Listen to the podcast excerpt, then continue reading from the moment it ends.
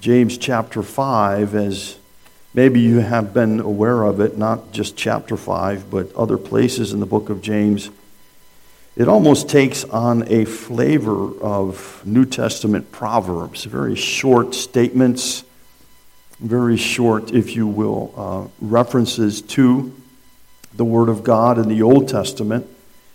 And so James is wonderfully and creatively preaching this sermon so that those of the church who have been dispersed will be encouraged in their days on this earth. I've entitled this particular message, Wait Upon the Lord. And most likely, the most familiar verse that has that as its theme is Isaiah chapter 40 and verse 31 that says, They that wait upon the Lord shall renew their strength. They shall mount up as eagle's wings. They shall run and not grow weary, and they shall walk and not faint. Waiting upon the Lord. Now, if, if we would just take a few moments to think about that statement, waiting upon the Lord, we, we find ourselves on the wrong end of the proverbial stick, I would say. We're, no, not, we're not very patient people. Well, let me rephrase that. I'm not a very patient person. All of you are perfect in your faith, and I really appreciate that. But I'm still growing in mine. But when the apostle, when James, uh, the half brother of Jesus, as he writes to these individuals, he has a message for them to wait upon the Lord. In fact, if you study notes there, you'll, you'll realize that waiting upon the Lord means being patient. Not only that, but waiting upon the Lord also, there's a warning against grumbling. And waiting upon the Lord there's a desire that He wants for us to have a harvest of great character. Uh, those are the main themes that we're going to get through in James chapter 5, verses 7 through 12. Let's read these verses together, shall we? Therefore, be patient. There's our first word that we don't like, but that's okay. It's there. Therefore, be patient, brethren, until the coming of the Lord.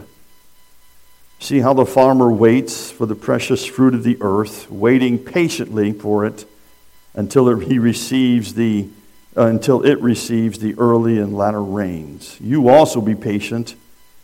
Establish your hearts, for the coming of the Lord is at hand. And do not grumble against one another, brethren, lest you be condemned. Behold, the judge is standing at the door. My brethren, take the prophets who spoke in the name of the Lord as an example of suffering and patience. Indeed, we count them blessed who endured. You, have heard of the perseverance of Job and seen the end intended by the Lord, that the Lord is very compassionate and merciful. Above all, my brethren, do not swear neither by heaven nor earth or any other oath, but let your yes be yes and your no, no, lest you fall into judgment. There was a wise man who lived on the northern frontier of China. And, and one day, for no apparent reason, his horse ran away. When people in the community tried to console him, he, he said to them, what makes you so sure this isn't a good thing?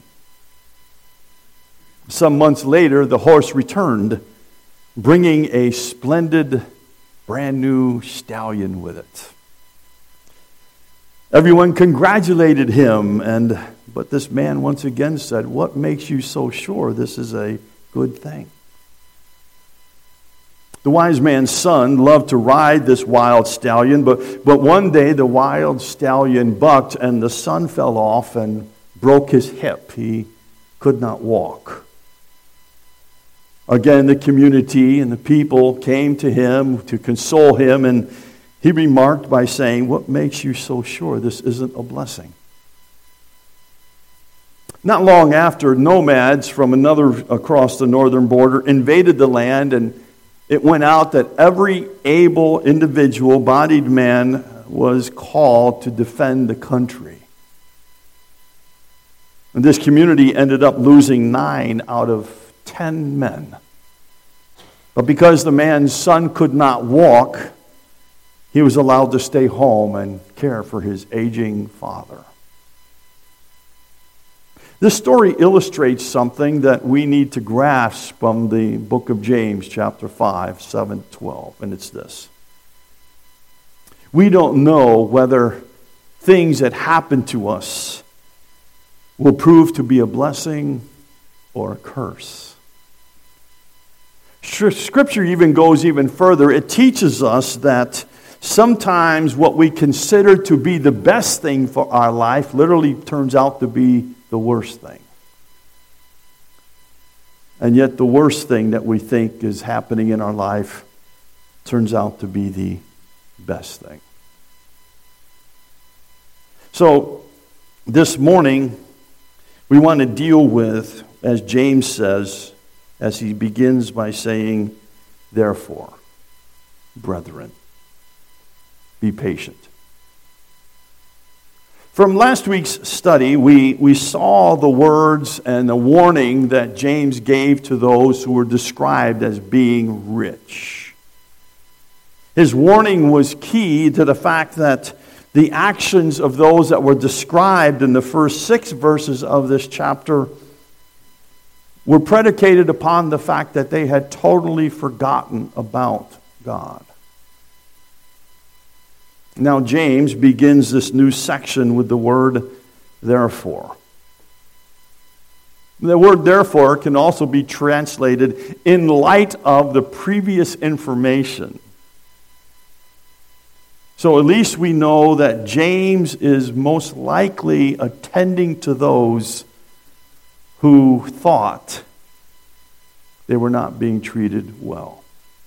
Uh, they were the ones, as James writes, that their prayers have reached the ears of the Lord of Sabaoth.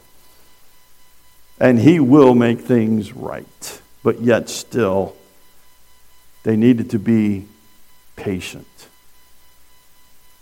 In fact, in, verse, in, in the previous verse of therefore, be patient, brethren, until the coming of the Lord.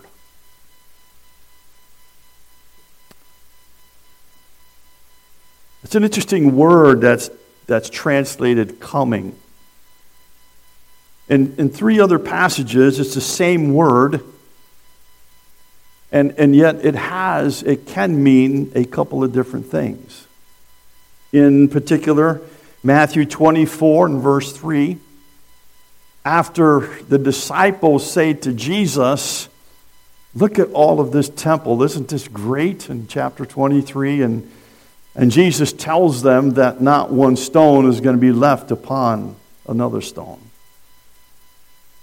And as Jesus leaves the temple, his disciples follow him and they begin to question him and they ask him, What is the sign of your coming? Same word. What's the sign of your coming? Again, as the Apostle Paul writes in 1 Thessalonians verse 4 and or chapter 4 and verse 15, he talks about giving comfort to the brethren because they were concerned that those who had died and were buried were going to miss out on the blessings of heaven. And so James or the apostle Paul begins to tell them about the coming of the Lord. And then again in first and second Thessalonians chapter 2 and verse 1, again the term is the apostle Paul teaching them, I want you to understand some issues about the coming of the Lord. And then again it is here until the coming of the Lord. Which one is James talking about? The scriptures are very clear that there are two comings. In fact, literally, there have been one's already been fulfilled, and there's two more. The first coming of the Lord was at his birth, which, by the way, I, I need to mention the fact that pretty soon is going to be walked through Bethlehem. there's, there's going to be a lot of hairy faced guys walking around church.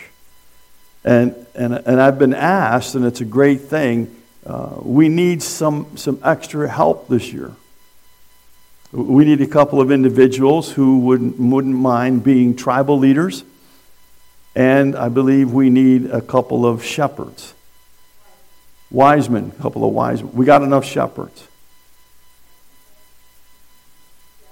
We do. Okay, good. Uh, communication was going good there. That's good. We need, we need a couple of wise men.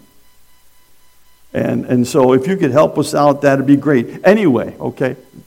Jesus came first. Matthew chapter 1. And, and then again in, in Luke chapter 2. It's the birth of Jesus. He, he came once. But there's two more.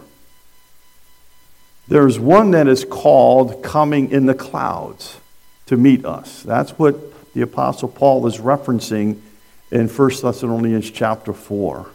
That the dead in Christ will rise first, and then we who are alive and remain shall be caught up with them to meet the Lord in the air. It's the exact same word in the Greek. Here's your word lesson for the day parousia. It literally just means the appearance. So, which one is James talking about? Is he talking about Jesus coming in the air, or is he talking about Revelation chapter 19 when Jesus literally comes to this earth and establishes his kingdom? Let me let you in on a, on a little secret. It doesn't matter which one it is, it's all going to be made right. Amen? It's all going to be made right. James says, Be patient unto the coming of the Lord. And, and, James is talking about what appears to be these brethren who are suffering. These are the ones who seem to be being pushed down almost carelessly by those who are referred to in the previous verses as being rich. They weren't being paid, they were being taken advantage of. And through that, they were being suffered. They were suffering. And so James tells them to be patient. And what he tells, what he refers to that is that they are to keep their hearts and their eyes open for the coming of the Lord. I'm finding myself more and more in these days to say, I can't wait for Jesus to come. I can't. I read in His Word the dynamics of heaven and I can't wait to see it myself. After the first million years, I might get around to having a discussion with Peter, or maybe David, or maybe James. But in that, that anticipation of knowing that Jesus Christ is coming again, it is the great foundation of our faith to know that even in our circumstances of life, which seem to be a suffering situation, that there's hope. There's hope that is coming. James uses a great illustration, for he talks about a farmer. And, and the great thing about it is that he says, uh, See how the farmer waits for the precious fruit of the earth waiting patiently for it until it receives the early and latter rains.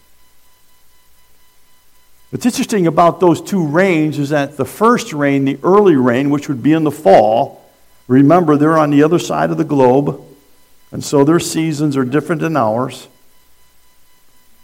In the fall is the rains that come and prepare the soil so that when the farmer begins to work it, the soil is receptive to the seed. And then the latter rains are those rains that after the seed is planted and as it begins to grow, then God provides rains for it to produce a great abundance of fruit. And so the illustration here that James uses about a farmer and how he patiently waits, the idea of it is, is that he's done everything that he can do. He, he, he has finished all of his work. He's not sitting on the porch in a rocking chair. He is busily doing what he's supposed to do in order to help the seed to mature, but he realizes at the same time that it's still up to God. It is God who brings the rain. You can plant the best seed, the best fertilizer if you choose to do that. But if it doesn't rain, it'll die.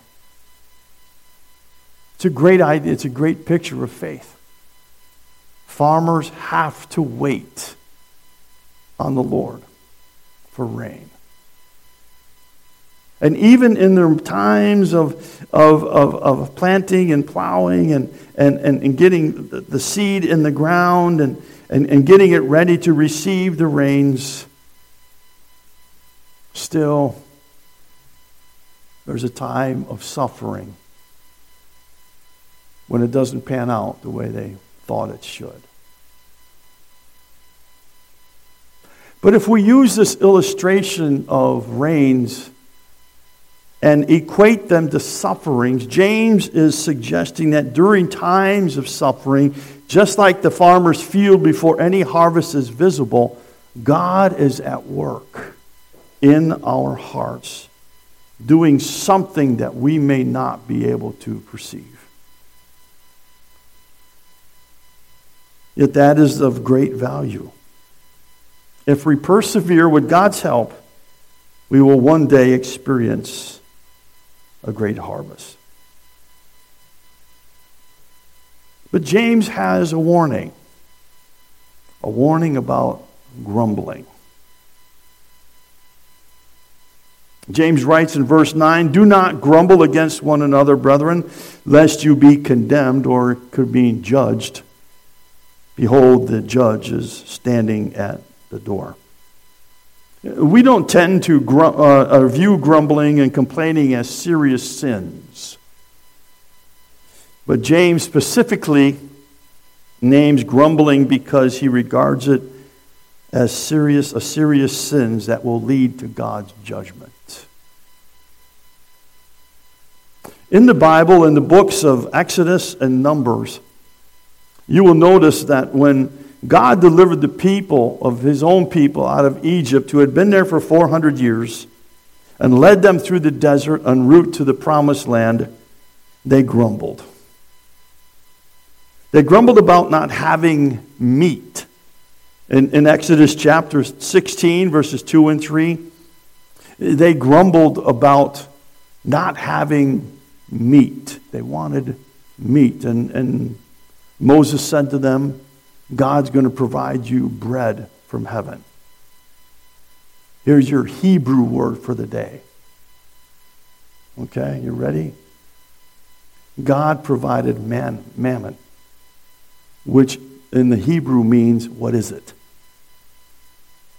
The first day they woke up and they saw this bread laying on the ground, that's how it got us. What is that? That's God's provision. But in the book of Numbers, chapter 21 and verse 5, they began to loathe the bread that God provided. There was even a time that God said to Moses, Stand back, Moses. I'm going to wipe these people out. I've had enough. And Moses said, No, God. Uh, I'd like to have been in on that conversation. Moses said, Don't do that. Uh, that won't be good. And God said, No, no, no, Moses, stand back. Let me wipe them out because I'll make a nation out of you. I see Moses said, oh, I'm not having any more kids, man. This is ridiculous.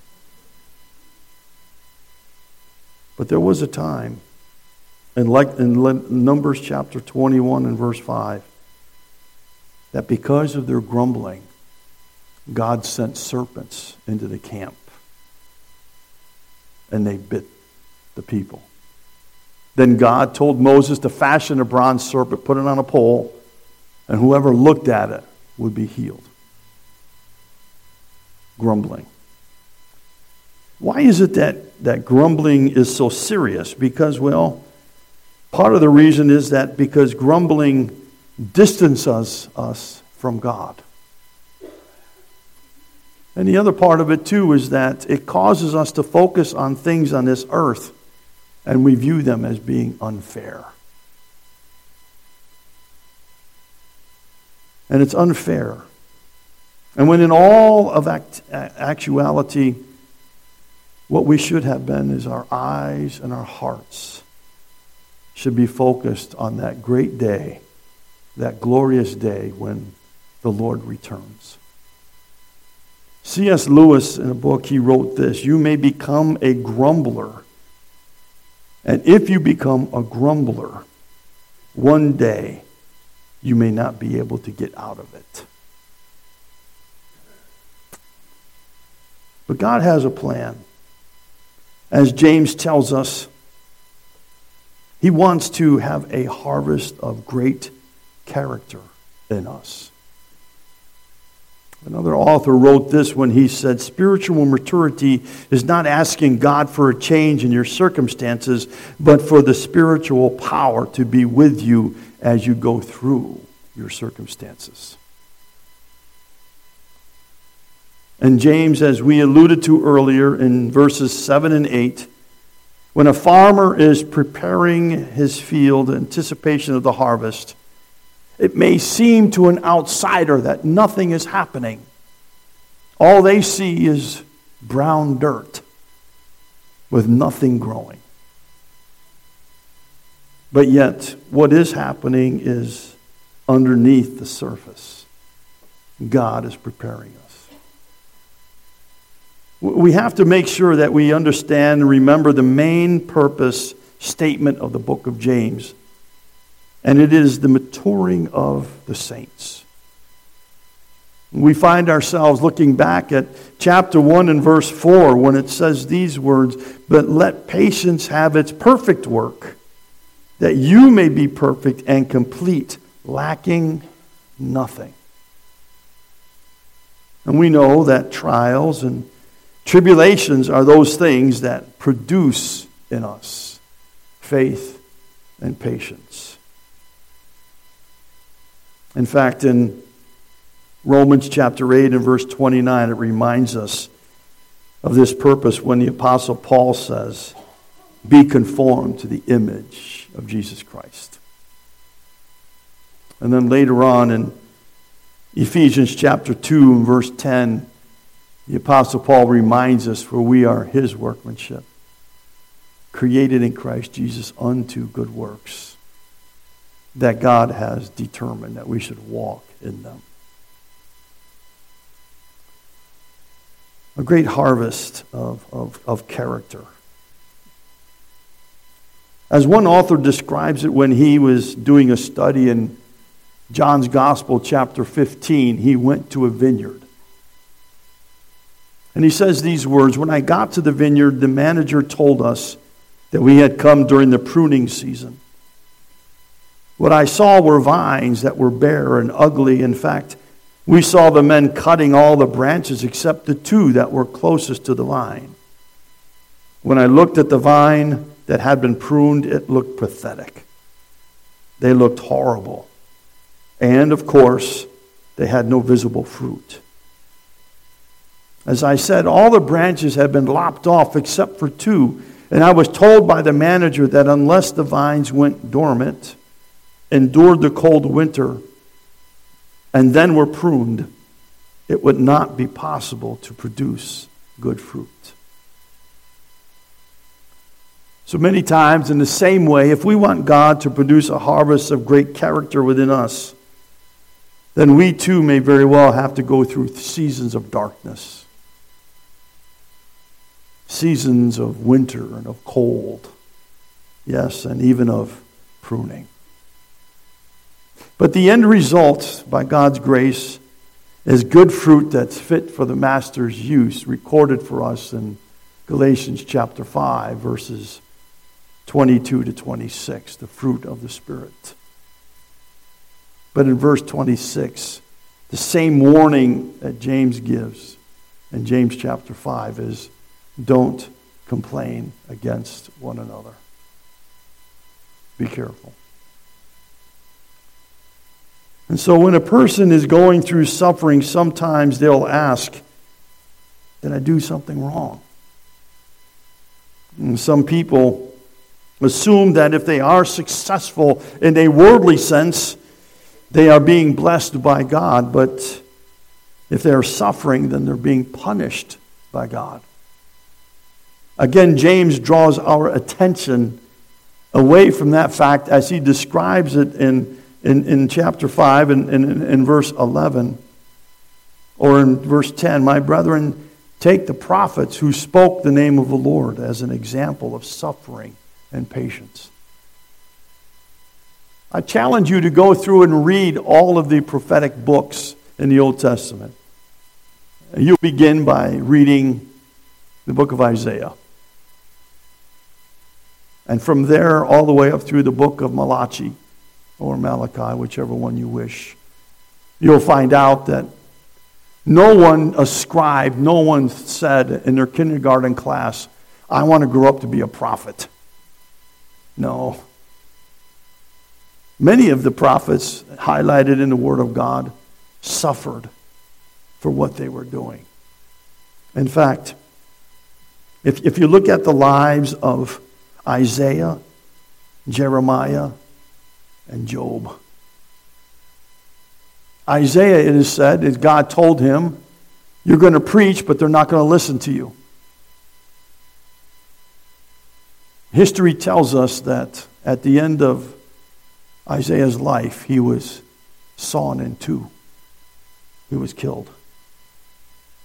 Jeremiah preached the word, and he was thrown in a well. Job we are introduced to him in chapter 1 when God has a conversation with Satan and says, Have you considered my righteous servant, Job? And all that Job went through. And so when we find ourselves, and if you think you're suffering, don't necessarily think that you're being punished because of some evil. It might be because God loves you and wants to produce something of greater value in you and through you, which results in your suffering. James is telling us what is true of the farmer when it seems like nothing is happening in the field of our life, when things are being pruned and cut away, it feels like we're losing what we have, and when things look as ugly as severed prune vines. God may be preparing us for something far greater than we can imagine. If you are suffering now, or entering into a time of adversity, remember the words of James. Remember the law of the vineyard, the law of the harvest. It may seem dark, like nothing is happening, but God is producing something of great benefit beneath the service of your life. And when it seems impossible to keep going on, remember this Jesus is coming, and he'll make all things right. Let's pray. Again, our Lord, we thank you for the lesson and the power of your word. That even in the moments of what seems to be of great suffering, you have a plan. A plan to produce in us a harvest of great character, of great fruit. And ultimately, we can stand in confidence that one day you're coming to make it all right. So until that day, O oh God, may we be patient, waiting upon you as a farmer in his crops, as a prophet in his words.